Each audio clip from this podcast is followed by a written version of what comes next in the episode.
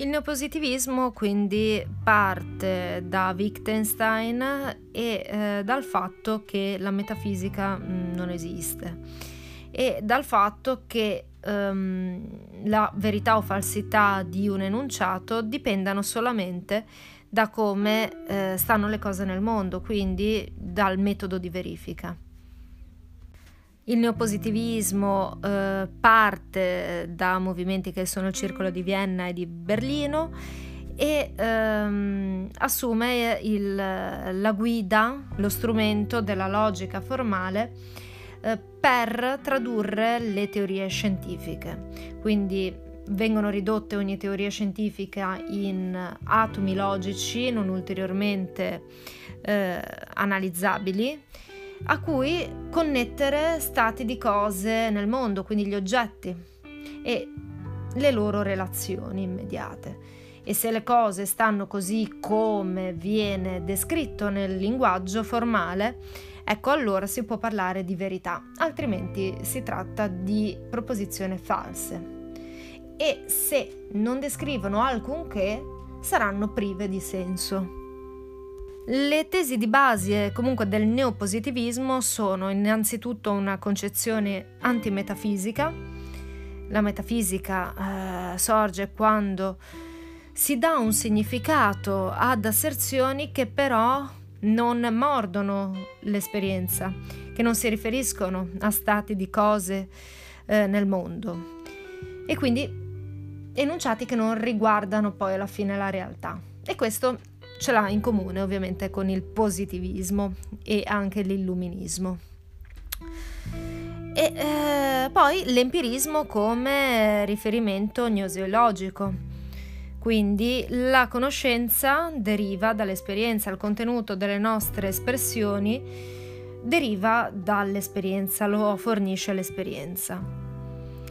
Inoltre si utilizza la logica formale come metodo di analisi, ripercorrendo quello che hanno sostenuto Frege, Wittgenstein e Russell, eh, l'utilizzo di un calcolo e di un linguaggio formali e eh, sostengono anche la possibilità di una scienza unificata, di una riduzione alla fisica, un riduzionismo di tutte le scienze alla fisica. E questo riduzionismo è in particolare perseguito da Neurat. Tra l'altro nella logica formale è importante adesso solamente la sintassi, non la semantica, quindi la relazione tra, ehm, tra gli elementi della proposizione. Quindi ad esempio se A allora B eh, è vera, a meno che la prima non sia vera e la seconda falsa. Quindi sostituisco A con B con qualunque significato e poi lo eh, guardo come stanno le cose nel mondo. Però è questa la forma logica che si applica a qualunque situazione. Quindi se piove allora prendo l'ombrello. È falsa se eh, nel caso in cui piovesse e non prendessi l'ombrello. Ecco, questo lo, la negherebbe, ma è la tavola di verità. In ogni caso, basti sapere che la logica formale eh, ovviamente dà mh, mm, importanza alla sintassi, alla relazione tra le parti del discorso, al di là del loro significato. E questo tra l'altro genera eh, paradossi. Um, per quanto riguarda vabbè, i neopositivisti condividono in ogni caso il principio che afferma che una proposizione eh, è dotata di significato se e solo se è verificabile in linea di principio, quindi se parla di qualcosa di empirico, se è una verità fattuale. Condividono perciò la tesi di fondo del primo Wittgenstein, perché il secondo con i giochi linguistici riabilita eh, ciò che secondo la scienza non ha significato, ma secondo altri giochi linguistici ha il suo senso, secondo le sue regole. Ecco, secondo il primo, invece, la metafisica è priva di significato perché non parla dell'esperienza, va al di là dell'esperienza. Ma quindi anche la filosofia, l'arte e tutta la morale, i valori soggettivi sono privi di significato perché non sono osservabili. Uh, non si possono verificare frasi come Dio esiste o uh, la nota uh, Do è azzurra o la teiera celeste si muove intorno al sole, ecco. E quindi sono frasi che grammaticalmente sono corrette, però in realtà siccome la teiera celeste, Dio, eccetera, eccetera, non sono osservabili, ecco allora sono privi di senso, non sono né veri né falsi. Wittgenstein aveva diviso quindi eh, i sensi eh, e attribuendoli solo alle tautologie e contraddizioni, che beh, quelli sempre veri o sempre falsi.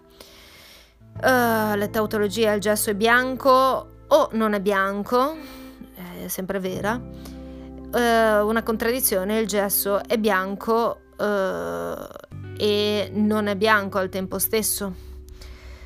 Proposizioni invece o o false sono quelle fattuali che eh, in base a come è fatto il mondo ci dicono qualcosa della proposizione atomica e molecolare corrispondente. Però questo crea un problema, il problema dell'induzione, che era stato sollevato da Hume. Il fatto che una frase come tutti i corvi sono neri non ci eh, dà certezza perché se io finora ho visto corvi neri e quindi l'ho verificata 50, 100, n volte, ma mai infinite volte, perché io non posso avere controllo sull'infinito, il passato, il presente, il futuro, quello che osservano tutti gli individui. Ecco, nulla toglie che domani possa uh, vedere un, uno e un solo corvo bianco e falsificare tutte le osservazioni precedenti. E questo è un problema notevole dell'induzione. E quello del, eh, espresso anche da Russell per quanto riguarda il tacchino induttivista, eh, il tacchino che tutte le mattine era stato nutrito dal, um, dal suo padrone e aveva generalizzato con eh, la massima per la quale eh, tutte le mattine a quell'ora io verrò nutrito dal padrone.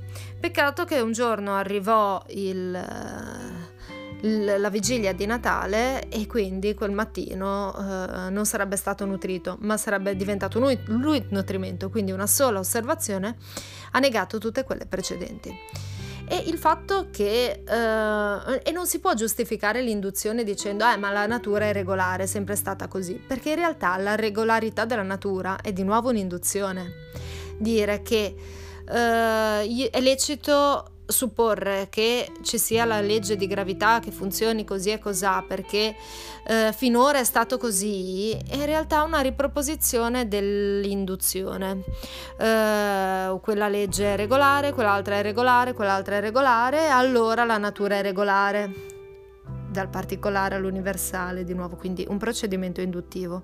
E nulla vieta che domani diventi caotico può succedere, può succedere che domani non sorga il sole, ecco, o che faccia random. Nulla lo vieta e questo problema di Hume è insormontabile. Ci si chiede dunque, ma allora le leggi scientifiche della fisica, della biologia, eccetera, eccetera, eccetera, sono prive di significato? Le soluzioni proposte dai neopositivisti, che ovviamente si trovano di fronte a questo eh, fatto incontrovertibile, sono eh, ad esempio eh, Reichenbach dice che non si può parlare di leggi scientifiche vere o false. Uh, vero o falso sono approssimazioni, uh, quindi al posto di questo mh, mm, basta parlare di probabilità, ma Popper dirà mh, mm, la probabilità in realtà è un fatto psicologico, io uh, è una scommessa che uno fa, oltretutto l- più probabile, meno probabile su un sull'infinito delle osservazioni di nuovo non è, eh, non è possibile applicarlo. Um, inoltre c'è il fatto dei termini teorici, ad esempio Uh, una teoria è composta uh, non semplicemente da atomi direttamente osservativi, in realtà ci sono ipotesi, metafore e termini teorici in generale, come ad esempio Uh, l'elettromagnetismo, ok, io lo posso uh, tradurre in velocità degli elettroni, eccetera, eccetera. Però non tutto è uh, essenzialmente traducibile. Per esempio, la parola fragile, no? Non rende conto di tutti i suoi significati se la traduco come un bicchiere che basta toccarlo, che si frantuma o che basta un acuto di un, sopra- un soprano che lo distrugge. Ecco, i termini teorici eh, sono un problema e quindi Mach e 2M dicono che le leggi che hanno i termini teorici devono eh, evitare di, eh, di, includerli, quindi devono essere le leggi semplicemente delle descrizioni dei fatti, evitando spiegazioni, quindi che vanno un pochino oltre. Ma in realtà la scienza mh, mm, non è questa la funzione eh, eh primaria. Uh, la funzione primaria della scienza è spiegare, rendere conto, anche includere teorie, supposizioni e quindi devono intervenire entità teoriche non immediatamente osservabili perché sennò non serve a niente descrivere semplicemente lo stato di cose. Schlick, che è uno dei più importanti um, scienziati che si sono radunati a Vienna, e tra l'altro Schlick fu ucciso da uno studente filonazista perché si opponeva all'annessione di Austria e Germania fu ucciso sulle eh, scalinate mentre stava andando all'università. E Schlick fu il primo a formulare nel circolo il principio di verificazione condiviso da tutti i membri del, del gruppo, cioè il significato è il metodo di verifica, lo ripeto. Quindi secondo lui i concetti sono collegati l'uno con l'altro in una struttura logica che corrisponde alla struttura logica del mondo. Wittgenstein parlerebbe di forma logica condivisa dall'enunciato epurato dai suoi significati naturali, quindi ridotto all'osso eh, che rispecchia come appunto un'immagine la struttura eh, del mondo, quindi condividono questa forma logica e secondo lui um, bisogna descrivere la realtà solo attraverso questi rapporti formali. Uh, e l'esempio che, che, propone è quello di una rete eh, ferroviaria ed è preso da Carnap. E in pratica la città viene descritta semplicemente come questa uh, formalizzazione di rete ferroviaria al di là di altri eh, elementi, da altre caratteristiche. Quindi bisogna risalire a questa struttura geometrica sottostante che eh, riassume le caratteristiche della città e così eh, le caratteristiche del linguaggio vanno ehm, portate alla luce astratte in questa maniera. Per quanto riguarda Neurazio di cui parlavo prima, mh, mm, il suo è un fisicalismo, cioè bisogna ridurre tutto alla fisica. Il problema è che emergono delle proprietà che non sono immediatamente visibili eh, guardando le parti, ad esempio la liquidità. Il riduzionismo non, non funziona per questo motivo. Se io riducessi la molecola di acqua ad H2O, ecco, non potrei comprendere la proprietà emergente della liquidità. Oppure se analizzassi gli atomi degli oggetti, non comprenderei la solidità e la coesione, che emergono solo dall'interazione di queste varie parti e quindi il riduzionismo non, non funziona.